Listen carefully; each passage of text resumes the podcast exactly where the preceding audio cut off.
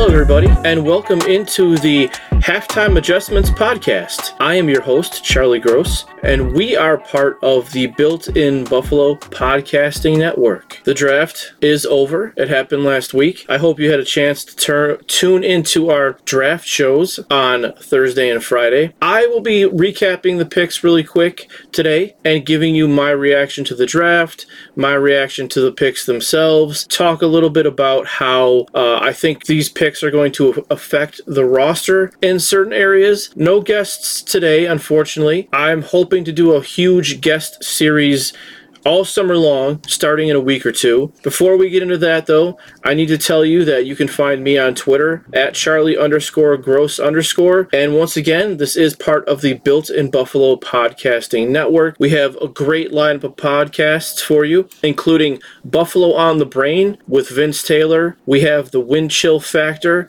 with my man Justice, the Bills Corner with Iron Mike, All Day Buffalo with my man Elijah, and we have The Lowdown with Jake Jordan. So I really encourage you guys to check out all those other podcasts. Uh, I think they're really awesome. We got a great network, and we also have a YouTube channel at Built in Buffalo. I encourage you to check that out. I got a Friday show with my co-host Izzy. There's some other shows on there. It's really awesome. Caveman just l- released his first episode. His first show on YouTube was really good. With that said, let's get into the draft picks. First pick at pick 30, Gregory Rousseau. Now, I'm not going to break these down in super detail. I know that there's other podcasts who are doing that. They're doing a great job. I'm just going to tell you my thoughts, my feelings. This is a guy, 6'7, like 270, who a lot of people, if you guys remember, back in August, September, October, they had Greg Rousseau as the top five pick. Best edge, ed rusher in the class. Some people had him as number one pick. And I know you're saying, oh, well, yeah, you know, whatever, that doesn't matter. Well, it does matter. Because, I mean, at that point, they thought he was the best player. Now, you know, they get into his film more and everything, but the guy's got talent. And is he the most bendy off the edge? No. I mean, but the Bills don't look for that, right? They're looking for this compression style edge rusher. I think edge rushers, in a way, the pass rush has started to change. You've got these guys who the quarterbacks are so athletic, and you you want a guy who can win outside of structure. So it's up to the defenses now to find guys who can contain. It's the pass rush has become almost more about containment than about actually getting sacks. You want to contain Lamar Jackson. I'm not saying you don't want to move him off his spot. You want to move him off his spot, but you want to make sure at the same time you're containing him. Same thing with Pat Mahomes. The same thing that happens when people look at Josh Allen. Hey, we want to contain him. We don't want to let him roll out either way. We want to make his life difficult, but we want to at the same time contain him. And with quarterbacks releasing the ball so fast, don't underestimate the fact that you know, Rousseau has great length, a great wingspan, which hopefully is going to help him knock down balls. So I'm here on the draft show on Thursday. We get the pick. A lot of people who I was on the show with were not happy. They were very upset. I thought the pick was pretty good at the time. I thought about it more, and I really liked the pick. Totally on board. I think it's great. I think he can play inside, he can play outside. And I was a guy who was pounding the table for us to get younger at edge rusher because we have Epenesa, and aside from that, it's really nobody at the edge position who's young. They're all a bunch of old guys for the most part. And I understand Darryl Johnson, he's just going to be basically a spot guy, a rotational guy, special teamer. He's I don't think he's ever going to be like a starting defensive end. So we needed more youth. Totally on board. So the next day comes and I find out that the pick is Carlos Basham. And I'm thinking to myself, and that one really that one really stuck with me. I, I, remember I think my co-host Izzy told me, and I really like sat there and thought about it. I was like, huh. And it, it took me about 15 minutes to really wrap my head around this pick. Because to me, it didn't make sense. Because the way I look at it is let's address some needs. And I said, okay, you got edge rusher in the first round. So why are you getting it again? There's other things we need. In my opinion, we need cornerbacks, maybe a safety, all this stuff. So I was a little confused about it, although as I think more about it, I do understand what they're doing. You you can never have enough enough pass rushers, and there's no guarantee that Epenesa, Rousseau, Basham all work out. So you're hoping that two out of the three work out, and if all three work out, you've got a great young rotation going forward. And I know everyone's going to be doing these roster podcasts in the future, especially during training camp. But something that I've been really thinking about, and I have to mention it. Who's at the edge position for the Buffalo Bills? It's a pretty crowded room right now. I'm going to le- read you the list. I know it's been on Twitter, people put on Twitter, but here's the list Jerry Hughes, Greg Rousseau, Darryl Johnson, Mike Love, Mario Addison, AJ Epenesa, Carlos Basham, Brian Cox Jr., Efe Obada. Who's getting cut? Because last year they kept five guys. Okay, so let's let's let's see if we can find five guys to keep. Rousseau, Basham, Epenesa. There's three right there. Those are your young guys. You're not cutting them. Jerry Hughes. You're not cutting Jerry Hughes. He's your best pass rusher. Okay, so now what does that leave us with? It leaves us with Mario Addison, who's a veteran starter. Was he disappointing last year? Sure. But do you want to keep him? and bring along the young guys slowly? That would be my guess. So there, you've got your five. Now, we're not even talking about a guy like Darryl Johnson who's a four-phase special teamer. Okay, there's six. Mike Love, Brian Cox Jr., practice squad, get cut, whatever. But then you got Efe Obada. Efe Obada's a physical freak too. A, a, uh, not an elite pass rusher, but an upper, maybe an upper tier pass rusher, especially from the inside last year. We were all very excited about him once we got to know him more. So now we're at seven defensive ends. They usually keep five. I see a path to where you can keep six on the 53 man roster. May, I could I could make that work. I could do the math on that. So, but, but who's getting cut? Addison, I mean, a lot of people have suggested that Epenesa is going to start. They're going to cut Addison, and I'd be fine with that in a way because I don't think Addison's that great. But we're also making the assumption that whether it's Epenesa or Basham or Rousseau, that they're going to w- win the starting job, obviously. And maybe the most likely person to win the job is actually Carlos Basham. Out of the three guys I mentioned, Basham, Epenesa, and Rousseau, he's got the highest floor. Or maybe it's Obada who wins the job. But you see my point. The Buffalo Bills have six or seven legitimate NFL defensive ends. And I know you're probably thinking to yourself, well, that's a good problem to have. It's a good problem to have in a way, but you can't keep them all. I mean, you want to keep them all. That that's so it's a good problem in a way, and it's a bad problem in a way. I want to keep all those guys. I mean, the guy I don't like I like the least is Mario Addison. But like I said, that brings us down to still having six or seven guys, and you're only going to keep five, maybe six at the most. I want to keep Hughes. I want to keep Rousseau, obviously. I want to keep Epenesa, obviously. Basham. I mean, those guys are locks. Those four are locks.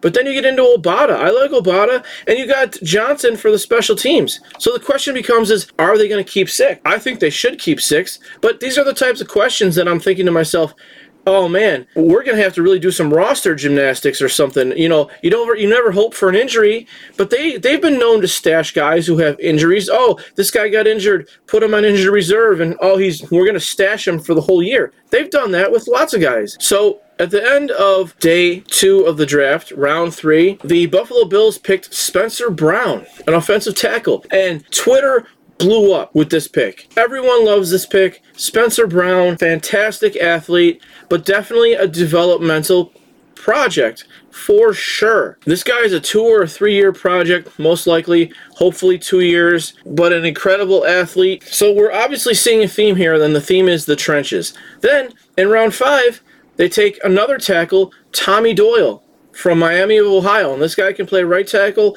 left tackle, higher floor than Brown, but another problem. And so now at this point, I'm like, okay, trenches are obviously uh, a concern for them. They're handling it. But now at, the, at this point, I'm yelling at my TV, please pick a defensive back.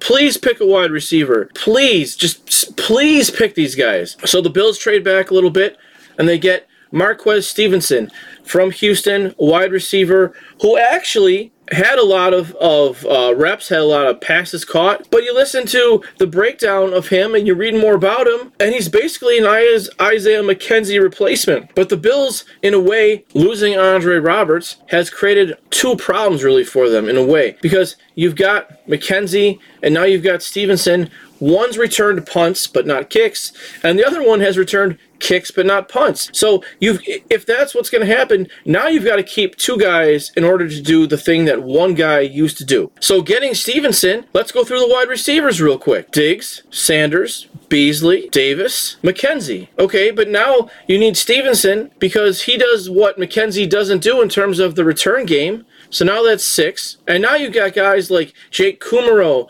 Isaiah Hodgins, who I think Bills want to see. I think the we the fans we like some of those guys, but now how many receivers are they keeping? Seven, if I'm not mistaken. They normally keep six. So once again, you've created these these roster these bloated rosters, and you've created it with people who you really need to keep. You've got to keep these guys unless you're going to cut McKenzie for Stevenson. So you've created yourself another problem, and this is a good problem to have? Yeah, in a way, except that you want all these guys. You want all these guys to contribute. You want to be able to keep them all. You know, you want to Isaiah Hodgins to get some reps. So now round six comes, and the Bills have two picks in a row, and they take Damar Hamlin, safety, pick 212. And quite frankly, at this point, I felt like The Rock. Finally, the Buffalo Bills have taken a defensive back. Like, my God. And then the pick right after, they take Rachad Wildgoose, cornerback, Wisconsin. So finally, my shouts were answered. My, you know, I'm not not sure they were prayers, but it was answered. Great developmental guys, special teams guys, and they finish off the draft with yes, another offensive lineman guard Jake Anderson. So, what did we learn from this draft? Well, I think we learned that Brandon Beane isn't lying. If you listen to his press conference, everyone's like, "Oh, Brandon Beane is this genius when it comes to to get, setting up smoke screens and and doing this and that the other." And I'm thinking to myself, guys, you know his press conference was 45 minutes long. Do you think he rehearsed all that in the mirror before he went out there? No, because he was being honest. What did he say? He said, We're drafting for the future. This was absolutely a draft for the future. Every single one of these guys, except Basham and to some extent Rousseau, are developmental players. And he said he was going to take the best player available on his board. Now, obviously, he made uh, a bit of a concerted effort to address the trenches but Rousseau was obviously obviously the best player on their board, and they said they had they were going to trade down from 61, and the only person that would not allow them to trade down if he was there because they wanted him so bad because he was the best player on their board was Carlos Basham. So obviously, they really were picking the best player on their board at least in the beginning. This is going to set up some really wild roster stuff like I talked about. I didn't even talk about the offensive line. If I'm not mistaken, the Bills have something like 15 or 16 offensive linemen at this point. I mean, that's a lot of offensive line. Let's take a quick look at the offensive line depth chart. Dion Dawkins, Jon Feliciano, Mitch Morse, Cody Ford, Daryl Williams, Spencer Brown, Jamil Douglas, Ryan Bates, Ike Boettger, Tommy Doyle, Forrest Lamp, Jordan Devey, Jack Anderson, Bobby Hart. They've got 14 offensive linemen right now. They would have had 15 if Trey Adams hadn't retired. So how many of these guys are making the roster? Obviously Williams, Ford, Morse, Feliciano, Dawkins. You got to figure Bates and Boettger are strong to make the list. Then you've got Anderson and Brown. I mean, Anderson and Doyle, who maybe they try to get on the practice squad, but Spencer Brown's going to be on the roster. He's a third round pick. You can't sneak him through waivers. So right there, you're at eight. Now you've got what is it? Jamil Douglas, Forrest Lamp. Forrest Lamp was a former first round pick. And I know, like, you can't just be like, oh, well, you're a former first round pick, you're on the roster. But he was a former first round pick for a reason. So you've got 10 or 11 legitimate guys, plus two developmental guys. So out of these 14 or 15 guys, you, I look at it as they really want to keep like 13 of these guys. How are you going to do it? Injured reserve, you know, practice squad. There's all these things. And we'll get into more of this later on as the year progresses. But I'm just trying to illustrate that while, yeah, you picked developmental prospects, you still have to find a way to keep them in your organization so you can develop them. Because if somebody, if you try to cut them or sneak them through waivers or whatever, and somebody takes them, then obviously you can't develop them because they're no longer on your team. So this is going to be really interesting training camp, a really interesting, you know, roster cut down day when it when it comes. I believe it'll be right at the end of August if I'm not mistaken. But overall, I like this draft. I really wish that they had taken a cornerback or a safety a little bit higher and maybe instead of Tommy Doyle or something like that. I think this is a draft for the future for sure, and we won't really know how this plays out for at least three years, probably more like five years. But I will say that the pass rush going forward in the future is going to be scary. And that's what they obviously wanted. They wanted a scary pass rush. They saw what Tampa did to the Chiefs, and they want to do the same thing to Pat Mahomes. Pat Mahomes isn't going to be able to sit back there, you know, get his nails done, eat a sandwich, you know, watch a little Netflix. No, the Buffalo Bills are coming for Pat Mahomes. Well, that's it for me today, guys. I know it's a bit of a short podcast today. Once again, this is the Halftime Adjustments Podcast. I am your host, Charlie Gross. This is a part of the Built in Buffalo podcast network. I hope you'll check that out. Apple, Spotify, all the other podcast platforms you can find it. Check out the YouTube channel. I've got a Friday show. There's some other shows. Really hope you subscribe, like it, leave a rating, a review, comment on the YouTube videos. There's some great videos out there. All the guys here do a lot of hard work. I'm recording this podcast on Tuesday. So I feel obligated to say uh, to everyone, may the 4th be with you. To all the Star Wars fans out there. Upcoming in the future, I'm going to have a huge guest series. I'm going to be bringing on somebody from every single opponent that the Bills will play this year in the summer for a summer crossover series. I'm hoping to get some Bills beat writers on, some of my fellow podcasters as well. We're going to squeeze it all in there and make it work. Thanks for listening. Thanks for your support. Really appreciate it. YouTube show t- Friday night with me, my co host Izzy. Come check us out. With that said, Bills Mafia, find a way to embrace your growth mindset. And as always, trust the process.